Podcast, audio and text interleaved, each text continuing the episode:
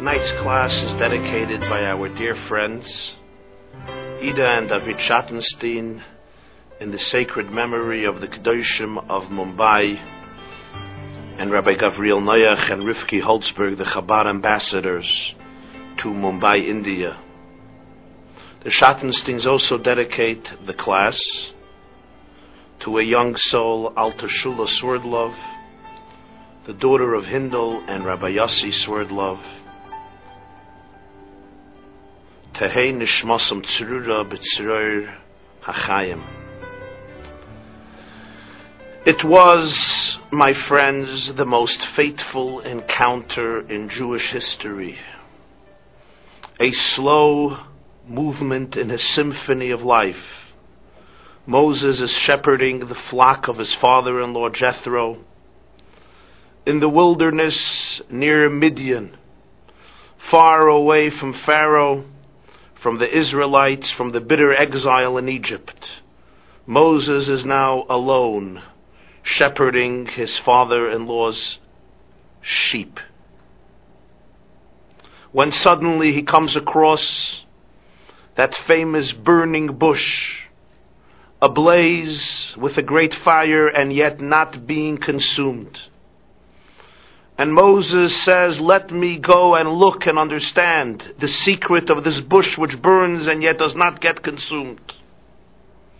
And it is at this moment when an angel of God appears to Moses from amidst the burning bush and calls out his name, Moshe, Moshe. And he says, Hineni, here I am. Now please open up your curriculum your source sheet in a PDF right below the video to source number one, describing this moment, this encounter at the burning bush. Pasuk Daled says, Vayar Hashem kisar lirois, God sees. That Moses looked to see and he calls out his name, Moshe, Moshe, and he says, Hineni.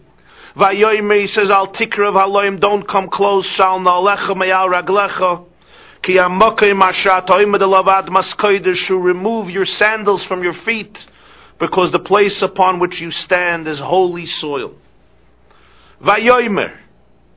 And then God continues to speak to Moses from amidst the flames of the bush. And he says, Anoichi elekei avicha, elekei Avram, elekei Yitzchak, velekei Yaakov. I am the God of your father, the God of Abraham, the God of Isaac, the God of Jacob. Vayaster Moshe Ponov, ki yore mehabit el ha'elikim. And Moses hid his face because he was scared to look at God. And the next scene, God tells him, Vayomer Hashem, Roi Roisi es ani ami Mitzrayim. I have seen the affliction of my nation in Egypt. I've heard their bitter cry from those who torture them. I know the pain.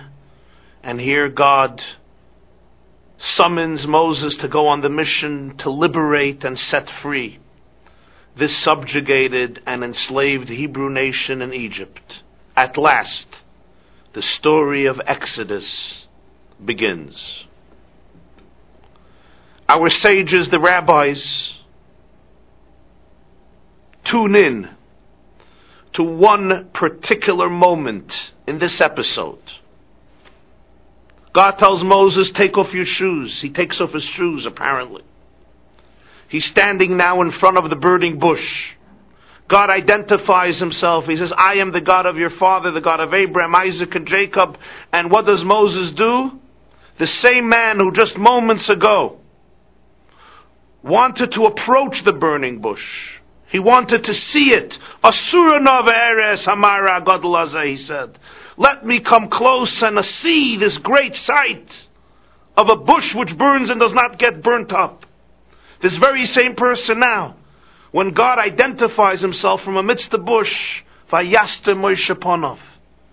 Moses conceals, he hides his face. He doesn't want to look. He doesn't want to see God. The Talmud discusses this moment. Source number two in your curriculum takes us to Talmud Masechta Brachas Dav Amar Aleph, Tractate Brachas 7a. There are two opinions there in the Talmud. The first opinion is that Moses did not do the right thing by hiding his face. It's the opinion of Rabbi Yehoshua ben Karcha, who actually says that later on, towards the end of Exodus, when Moses will ask God in Kisisa, Hareini na Let me see your glory, God will refuse. You'll see my back, but you won't see my face. Why? So the Talmud says they're the first opinion God told them because when I wanted, you didn't want. Now you want, but I don't want. This itself is a great lesson in life. I once heard from the Lubavitcher Rebbe that this applies to so many issues in life. For example, having children. Sometimes couples delay the gift of children. They're not ready. They want to pursue their careers. They want to have time with each other. And they wait and wait and wait. And the Rebbe then quoted this piece of Talmud, what God told Moses, when I wanted, you didn't want. Now you want. But it's not the right time. I don't want. But then the Talmud brings a second opinion. And that's what I want to focus on this evening, source number two. The Amar Reb Shmuel Bar Nachmani Amar Reb Yonason. Rabbi Shmuel, the son of Nachmani, said in the name of Rabbi Yonason, B'schar shalosh zachal shalosh. In the reward of three great things that Moses did, he merited three rewards. B'schar vayaster Moshe ponov, zachal iklaster ponim. As a reward for hiding his face at the burning bush, Moses merited that his face became radiant. Later on in the book of Exodus in Kisisa, Moses comes down from the mountains with the second tablets, and his face is shining with an extraordinary luminescence to the point that the Jews are scared to look at him and approach him. The radiance of his face he merited because at this moment he hid his face. Kiyare zacha levayiru megeshes elov as a reward for Moses being scared. At this moment, scared to look at God, he merited that he inspired awe in others. The Jews were scared to approach him. Hashem yabit. As a reward, it says Moses hid his face from looking from gazing at God, he merited to see the picture of God. And this is, of course, referring to that moment in source number three. Parshas Bahaloischa, Miriam and Aaron, the two siblings of Moses, are talking about him. And they're discussing some negative qualities about Moses' life, although the Torah does not say what. And God chastises them. And he says in Ba'alois Chaperikid Bey Zayin, source number three in your curriculums, Moses, my servant, is different than every other prophet. Pal, pal, daber boy, usmunas Hashem yabit. I speak to mouth to mouth, in a vision, not in riddles, and he sees the image, the picture of God. Why were you not terrified? To speak about my servant Moses. Why did Moses merit usmunas Hashem yabit to see God? So the Talmud tells us in Brachas Reb Shmuel Bar Nachmani in the name of Rabbi Yonason, because at the burning bush he hid his face because he was scared to look at God. Now this observation in the Talmud, which by the way is also brought in Medrash, in Medrash Rabbah, Shmois, Medrash Rabbah of Shmois in the story of the burning bush. But interestingly, while in the Talmud there is an argument, there are two opinions. The first opinion of Yehoshua ben Karcha who says that later God refused to show Moses his face because when I wanted to, you didn't want. In Medrash, the second opinion of Shmuel Bar Nachmani doesn't argue with the first. He says, nonetheless, God still showed Moses his face. Utmunas Hashem Yabit. So it's a little different of how the story is quoted in the Talmud and how the tradition is quoted in the Midrash. But here, there is a basic question that must be asked. We understand the first two instances the Talmud quotes. Moses hides his face, and as a result of that sensitivity and humility, his face one day becomes radiant. Granted. Observation number two Moses experiences fear and awe in the presence of God. He doesn't want to look at God. And the reward of that, measure against measure, is he himself inspires awe. The Jews are in reverence, they're in awe, they don't want to look at Moses. But what about the third item? The third item says, because Moses hid his face, he didn't want to look at God. He was scared to gaze at God. Therefore, he merited to see God. What type of reward is that? If Moses did not want to see God, he was scared to look at God. So what is the reward that he gets to see God? When he doesn't want to see God? Or to put it in different, different terms, was it a good thing that he didn't want to see God or was it not a right thing? If it was a right thing that he was scared to look at God, so why reward him with something that should not happen? And if it's a good thing to see God, so then why didn't Moses want to? see God. How are we to understand this observation in the Talmud? Now, this question is quoted in various sources throughout the generations. There are different answers that can be given to this question.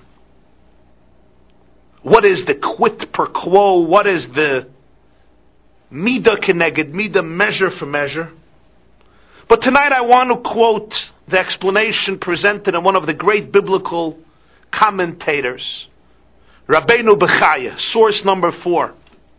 Zakti Rabbeinu Bechaya, ubir zed explanation in this statement in the Talmud is, ki bischar shenisyorei ata, lahabet el ha'elikim, hi ashchina sheimidas hadin, v'nikras aspaklarya she'ina meira, Zochel esoiv shene bas paklar yameira himidas harachem.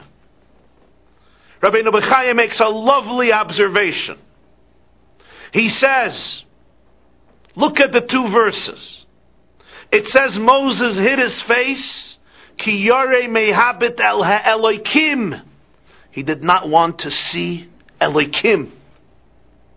The Talmud says as a reward for not wanting to see Elokim, he merited utmunas Hashem yabit to see Hashem.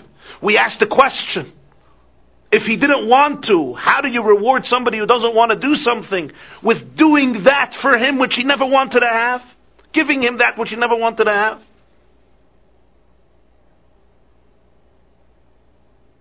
But there's a different name of God. In the first case, it's Yare Mehabit El Elikim. He was scared to look at Elikim. In the second instance, in Parshas Ba'aloischa Usmunas Hashem Yabed, a different name of God is employed. Not the name Elokim, but the name Hashem. Yud K Vav K, known as the Tetragrammaton, which we call Hashem. Rabbeinu Bechaya says this is the meaning.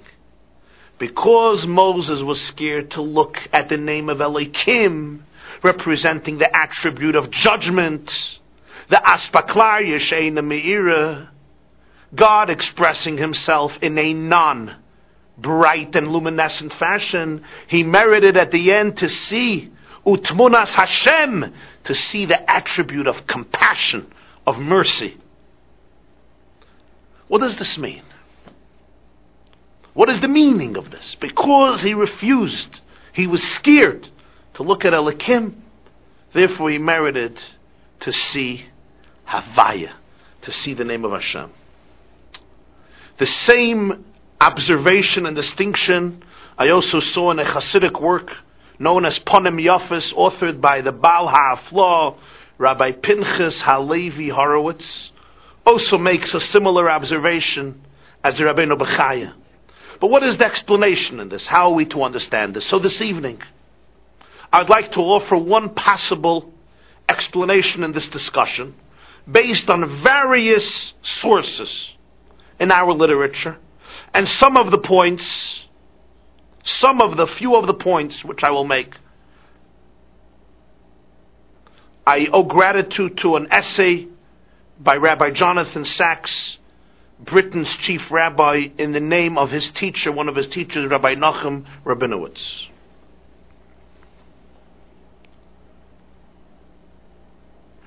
Why did God choose Moses as the Redeemer of Israel?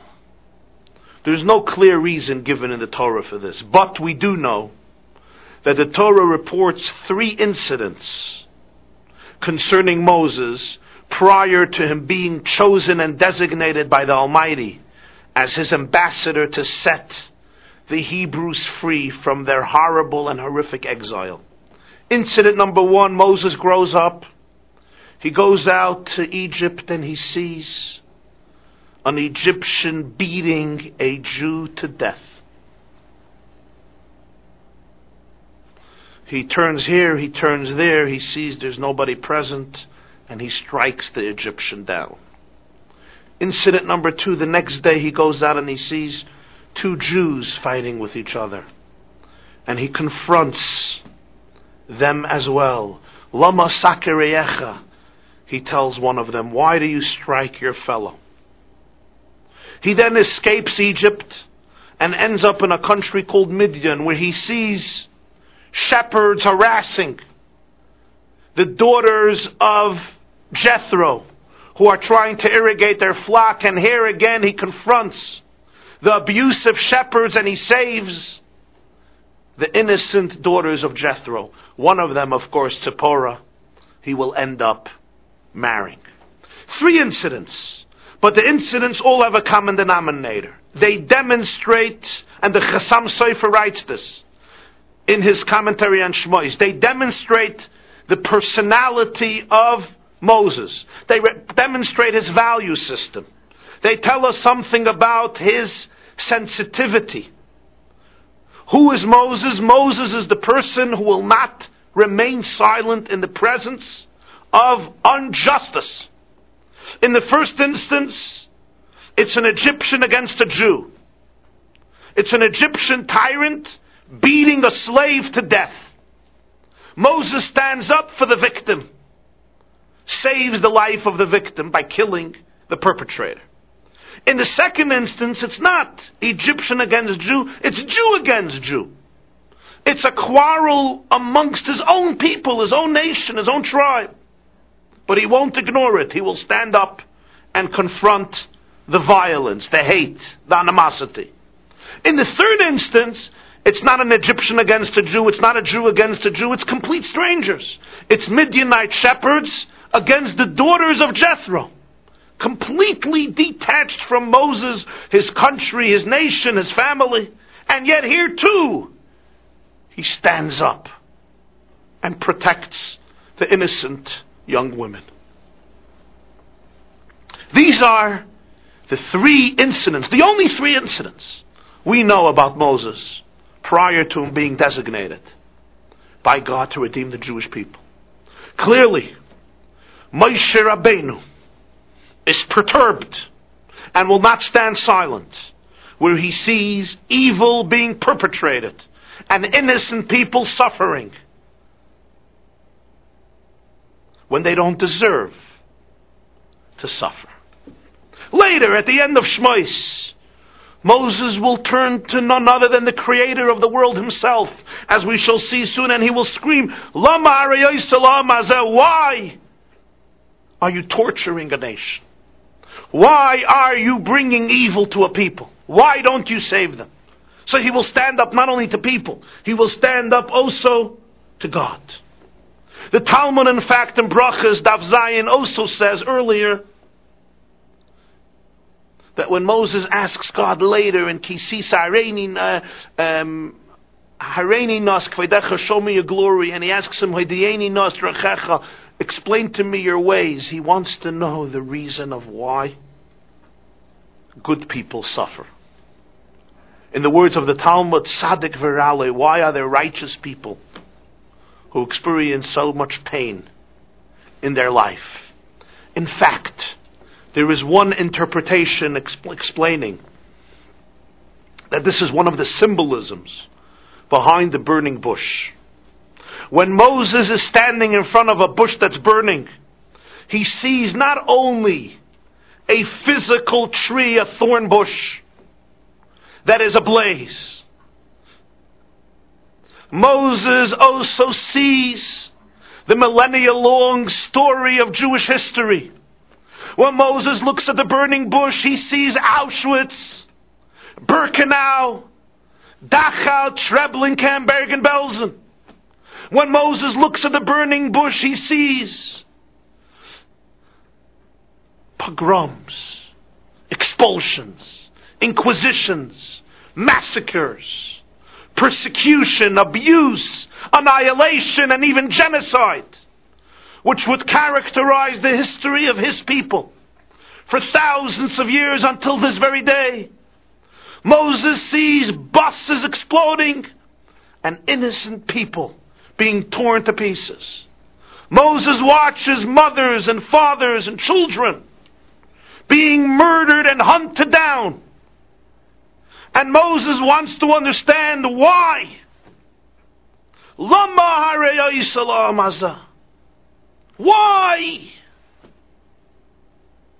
For the pagan, for the ancient pagan, and for the contemporary atheist, this is not a question. Why not? Why should the cookie not crumble when fate has it crumble? Why should the weak not be exploited by the strong? And why should the innocent not suffer by the hands of the vicious, of the cruel?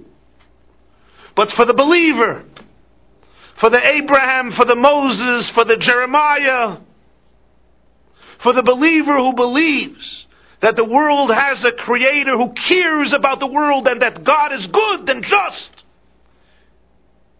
He cries, he yells, he protests, and he screams. Why does the bush burn? Why is the flame so painful? Why must people, innocent people, endure such excruciating and savage suffering? The question of all questions.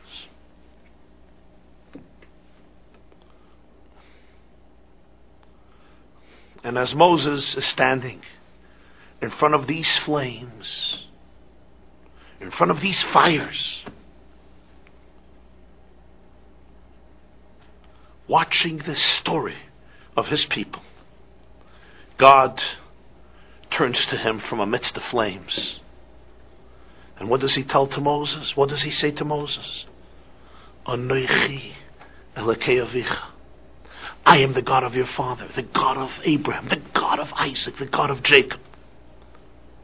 At that moment, the Ribono Shel the master of the universe, was offering to Moses a gift unprecedented in the annals of human history and civilization. He invited Moses to look at the flames to gaze at the burning bush and to see a. Look here, Moses, and you will see that I am in the midst of the flames. Look here, Moses, and you will discover my reality, my presence in the midst of the pain and the suffering of the world. For once in history, a human being was given that extraordinary offer from heaven to be able to look at world history and understand it from God's perspective. To be able to look at the pain, at the suffering that so many individuals and so many peoples underwent throughout history and to be able to see and appreciate where God is in this story. Where there is goodness here. Where is the purpose where is the meaning? Where is the justification? Where is the light? Where is the hope? There's an extraordinary expression in Medrash about this moment when God turns to Moses and says, "Anoichi Elokei look at the flame and you will see me. I am the God of your father. Source number five in your curriculum, right below the video. Please open up source number five, Zak the Medrash. Sheilule loy histir panov. Shmois Rabba Parsha Gimel, if Moses would have not concealed his face.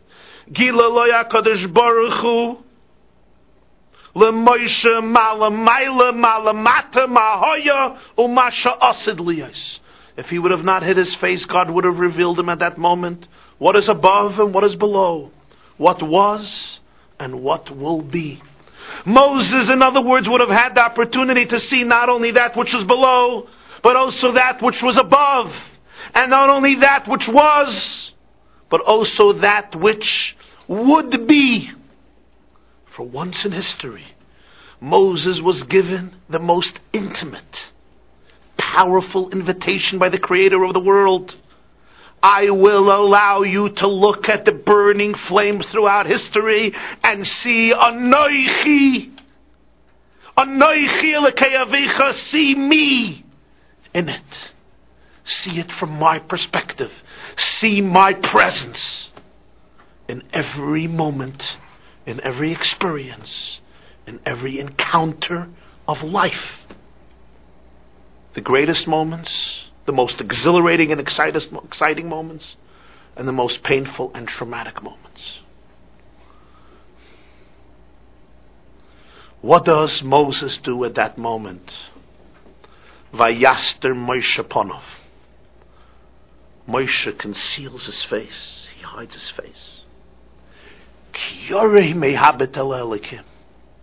Because he's scared. He doesn't want to see Elokim. Why not?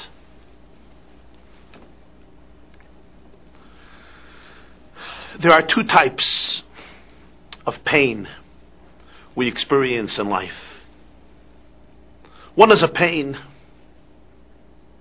that we can appreciate the benefits which come from the pain. And when we endure pain, which clearly leads to a particular benefit and positive outcome, that pain we know is easier to endure. It doesn't feel so painful. Why? because we in our logic and minds can clearly comprehend the purpose of it, the benefit of it, the meaning for it, of it. Parents love their children.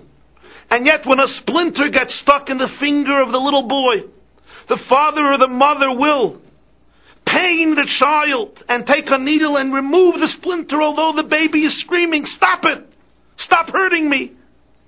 and they will continue to hurt their child, not because they are sadistic, heaven forbid, because they clearly understand the positive outcome of causing this pain to the child in order to get rid of the splinter. Because if they leave the splinter so that the child doesn't feel the pain, God forbid it can develop into an infection which will only bring much more pain to the child. And so it is in almost every instance in life anything worthwhile in life requires work in order to obtain. And all type of work usually creates some form of pain. For some people, waking up in the morning is a painful experience. They press snooze once and snooze twice. It's not an easy experience. It's a painful experience. So why do they undergo the pain? And the answer is because they know that if they don't undergo the pain, if they just continue sloughing and sleeping, the pain will be much greater. They will lose their job and not be able to support themselves or their families. Studying for some people is very painful. Extremely painful, and yet we undergo this pain. As the Mishnah puts it beautifully, Lefum Tsaira Agra. Commensurate with the pain is the reward, the benefits. People go through painful medical procedures and surgeries. Why? because they want to live. And they understand that this pain is unfortunately a necessary step in the path of recovery. Sometimes the pain of life is small, sometimes it's large. Nations go to war, leaders send their people to war. Very painful, very bloody. Some people will not come back from the battlefield, but they know that the price of not going to war, of ignoring this pain, is a far greater sense of pain and destruction. Imagine if the Allies would have not declared war against Adolf Hitler. The war was extraordinarily painful. We know how many casualties it cost. But the alternative was the Third Reich capturing the world. And so is the story of life. Anything worthwhile, or many things that are worthwhile, necessitate work. Sometimes to achieve certain goals that are positive, you have to go through pain. This pain we can understand, we appreciate. We invest in the pain because we want the positive outcome. And this pain we can understand. And because we can understand it, it's not so painful. Why? Because in our mind's eye we can draw a clear line, a sequence between the painful experience and the positive benefits which will come from the experience. So when you're looking at the pain, you understand and appreciate clearly what is its purpose, what is its benefit, and therefore the pain decreases. It's not as potent, it's not as acute. But there is another type of pain in the world. There's a type of pain we see around us, or we see within ourselves and by the furthest stretch of our imagination and fantasy, we cannot understand what purpose is there in this pain. What benefit is there in a father and mother having to bury a young child? What benefit is there in a family filled with orphans? who need to bury a father and sometimes a father and a mother. What benefit is there to one and a half million children being gassed? Six million innocent men and women decimated, annihilated. What benefit, what profit is there? What goodness is there? What meaning and purpose is there in people who are born and suffer their whole life mentally, physically, emotionally. Children, adults, older people. Sometimes we look at the world and we see painful experiences, but we can somehow understand how this pain is a necessary step in growth. Maybe not today, but tomorrow. Maybe not tomorrow, but in five years. Maybe not five years, but 20 years. But sometimes we are clueless. We just look at pain and we ask, why? Who gains from this? What goodness is there in this excruciating experience? Verdafas, who needs it?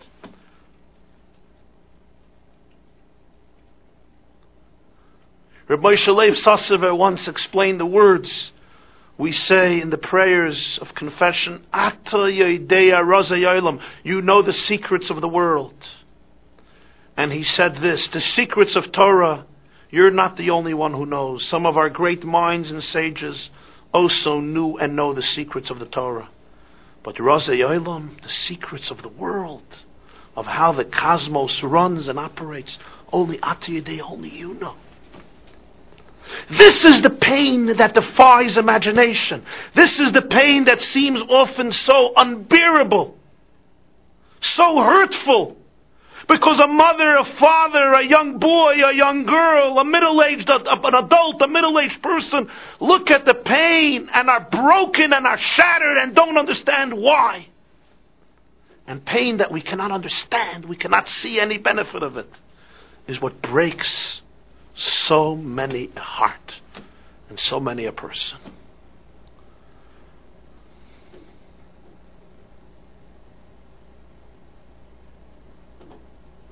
God invited Moses to understand pain from his perspective, to be able to look at the flames of the Jewish people, to be able to look at the fires consuming innocent people and see in those flames the presence of God, of goodness, of a good and just God within the burning flames of history. And Moses says, No, I will not look, because he knows the moment he will be able to appreciate even 1% of the purpose and the goodness in the suffering existing in the world. That will deprive him of the ability to be able to truly sympathize, identify, and cry together with his people. Because if he even has a 5 or 10% understanding of why they have to go through this pain, somehow the feeling of pain is diminished. And the cry that comes with the pain is decreased because he would understand at least something of the why. So Moses at this moment refuses to look at Elokim, refuses to see the God in the flames because he wants to be able to be there with his people, for his people. He wants to be able to cry and shout and fight for the goodness, for the joy, for the blessings of mankind and his people. This moment in Moses' life, perhaps the greatest or one of the greatest moments of his life, He is given a choice between heaven and earth. God allows him the opportunity to scale and ascend the ladder, which will allow him to go up to heaven and see the world from a bird's eye view. Not like us who see only our chapter in the book. We don't know the beginning of history. We don't know the end of history. We read a novel. You read a few chapters in the middle, a few chapters before, a few chapters after, only at the end of the novel does everything come together. We don't have that gift. We see our chapter in history, we read about what happened before us, we predict or we speculate about what would happen after us. But as God tells Job, Job, the book of Iyov in the Tanakh, which depicts the story of an innocent man who suffered terribly.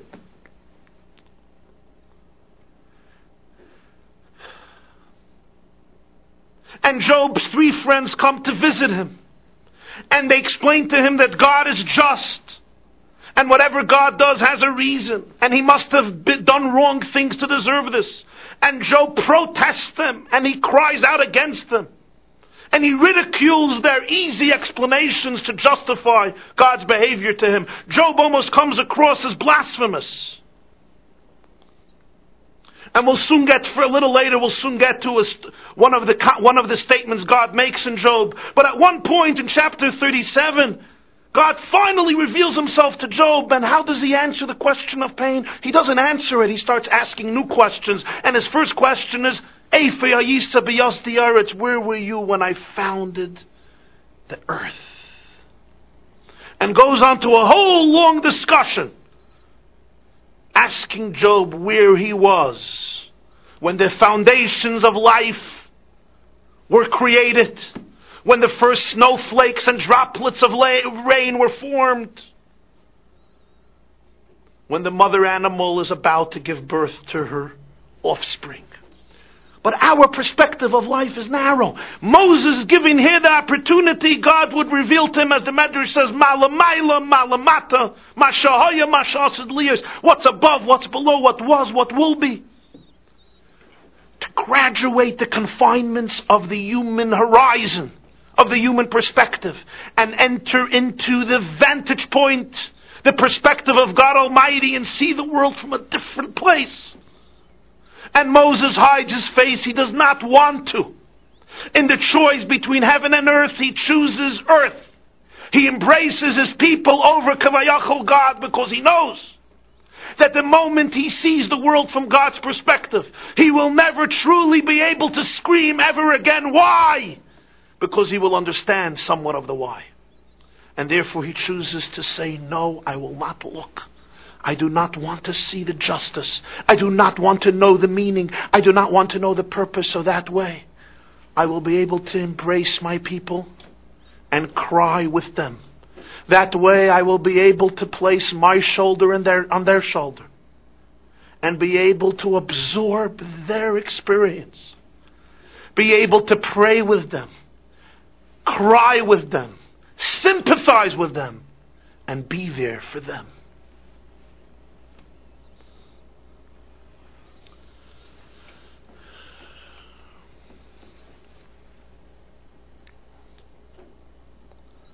The moment Moses hides his face, what does God say? I have seen the pain of my people, and I want to choose you to set them free.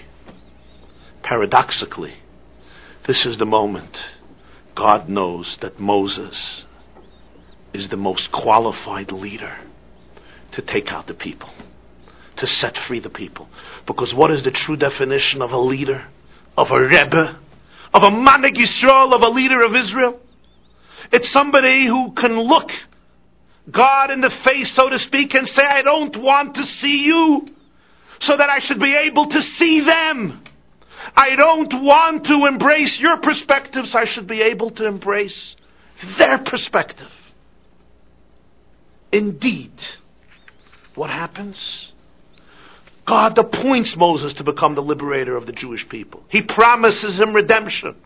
And when Moses summons, goes to Pharaoh and asks him to set free the Hebrew slaves, and Pharaoh only increases the burden of their work, what does Moses do? He goes to God and he confronts him. Open up your curriculum to source number six, the end of Parsha Shmois. Vayashav Moshe El Hashem, he returns to God. Vayomer Hashem. Lama hareyoisa lama zeh lama zeh shlachtani. Why have you afflicted this nation? Why have you brought evil to this nation? And why did you send me?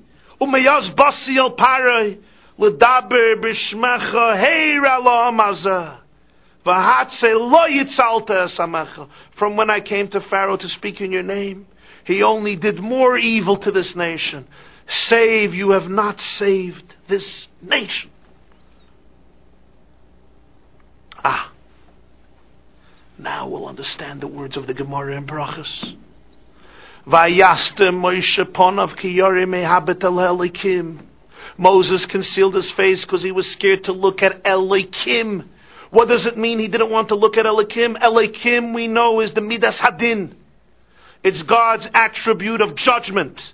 It's God's attribute of concealment, tzimtzum in Kabbalistic terminology. The Kabbalists tell us that Elokim, Aleph, Lamed, Hey, Yud, Mem is the numerology of 86, the same as the word Hateva, nature. Elokim depicts godliness as it is completely enclosed, covered, and manifested within the natural mechanisms of the world and of life.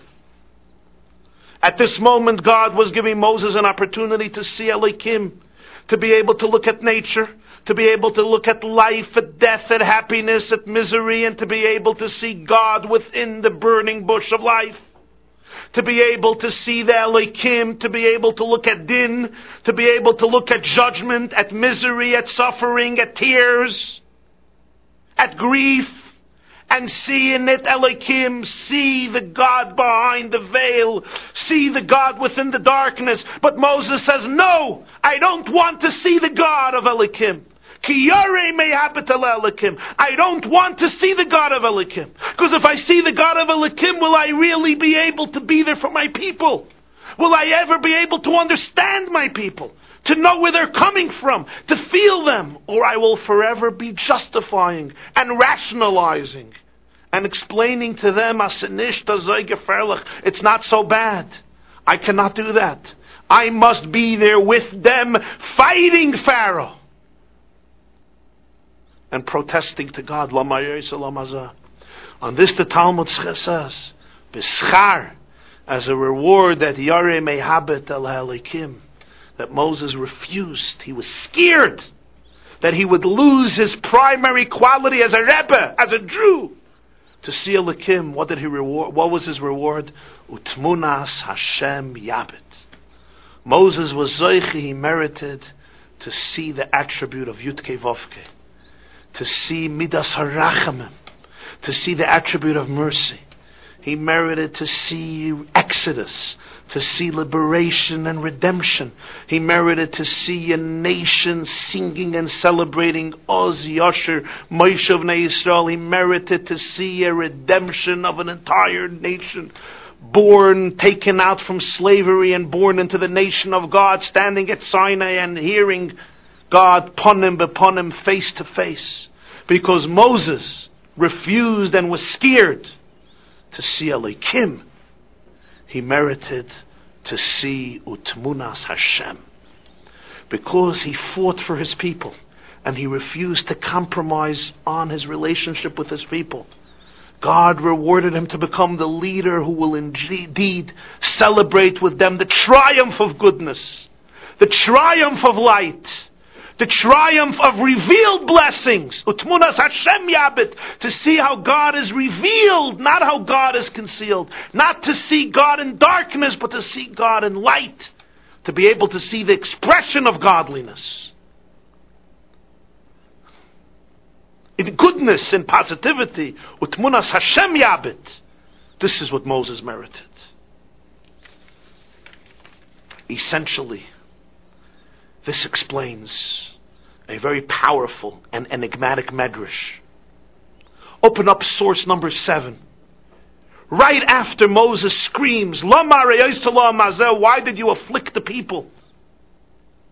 God answers. In the beginning of Parshas Va'eira, source number seven, he says, "Vayidaber elokim el Moshe." God spoke to Moses. Vayomer elav ani Hashem. He told him, "I am God." He opens the portion with the words "Vayidaber," and then says "Vayomer." We know "Vayidaber" in Hebrew is lashon kasha. It's harsh, harsh words.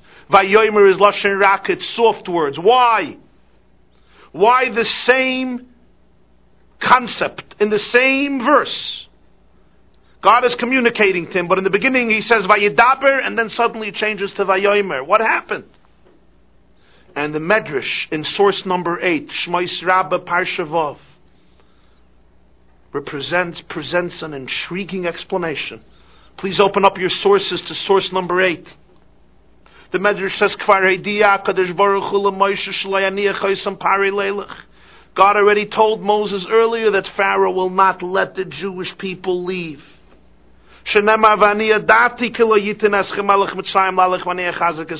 God told him initially, Pharaoh will not let you go. I'm going to strengthen his heart.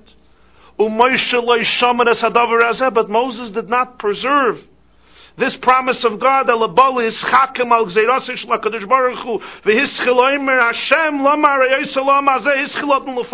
notwithstanding the fact that Moses heard from God that it's going to happen this way.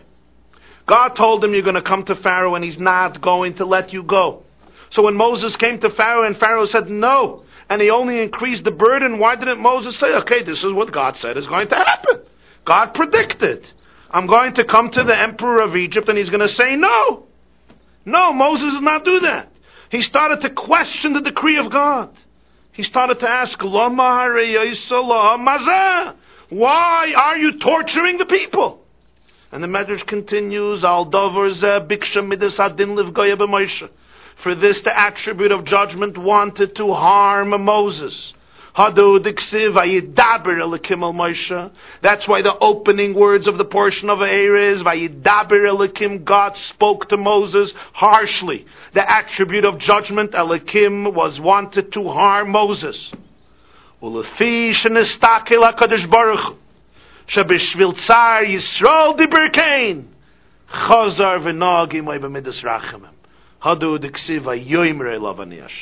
But since God realized that Moses spoke this way, why?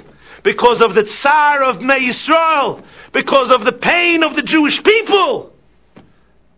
He reverted and now relates to Moses with the attribute of compassion.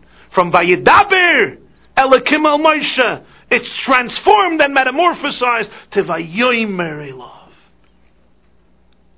This is not just that Moses was forgiven because he was a nice man. This represents something much deeper. God realizes that Moses spoke this way because of Tsar Bnei Yisrael, because Moshe represents the Jewish people completely.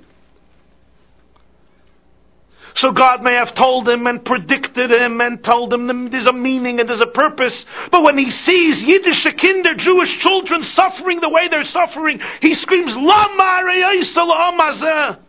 I know you there's justice. I know you're good. I'm not doubting that you're good. And I'm not doubting that you run the world and you orchestrate every event. And I'm not doubting that you're not here in the burning bush, but I want to know, Why?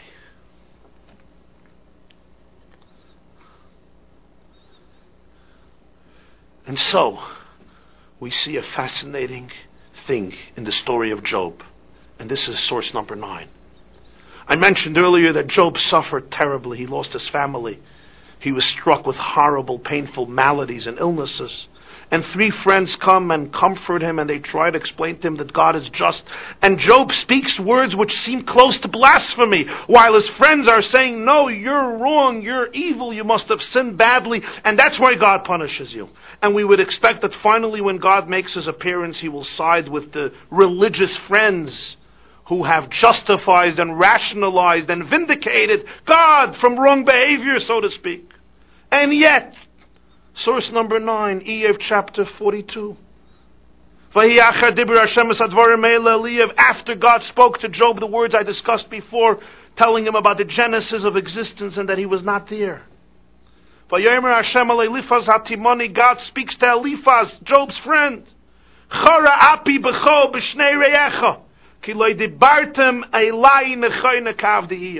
I am angry at you, Eliphaz, and at your two friends because you did not speak to me appropriately as my servant Job. Imagine, these two friends were vindicating God and explaining Job how bad he was. Job was speaking words which seemed quite wrong from a religious perspective, and yet God says, Eoiv, Job is my servant. You spoke inappropriately to me.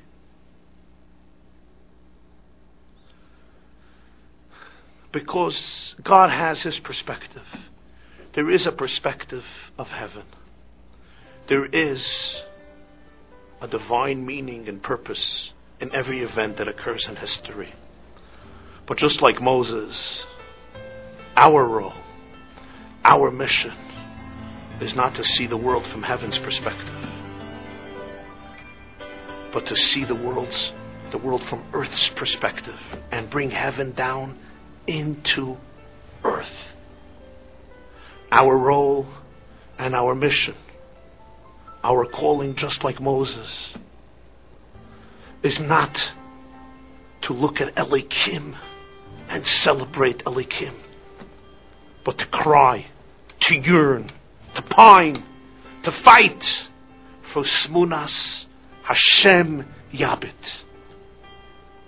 for the name of Hashem, not the name of Elokim, to become partners with God in creation to heal the world from its pain and to obliterate injustice.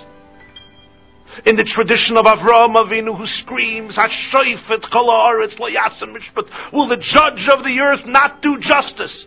Abraham should speak like this to God. He's telling God what's just. Jeremiah screams, Madua derech rishayim tzlacha. Why is the way of the wicked successful? Moses screams, La Maria Salam King David in Tehillim in Psalm screams, Ad Masai! Yicharef Tsar. How long, God? Ad Masai Tastiris Panachem Imeni. How long will you conceal your face from me? This is a theme that pervades the Tanakh. It pervades Midrashic, Talmudic literature, Kabbalistic works. Kinos, the Lamentations of Tisha B'Av, of the ninth of Av pre and post Holocaust literature. As a reward of the Jews saying, I don't want to see Elokim. I want to see goodness. I want to see light. I want to see redemption. Moses and the Jew merit Usmunas Hashem Yabit to see the explosion of healing and redemption in a bitter and dark world. Have a good night.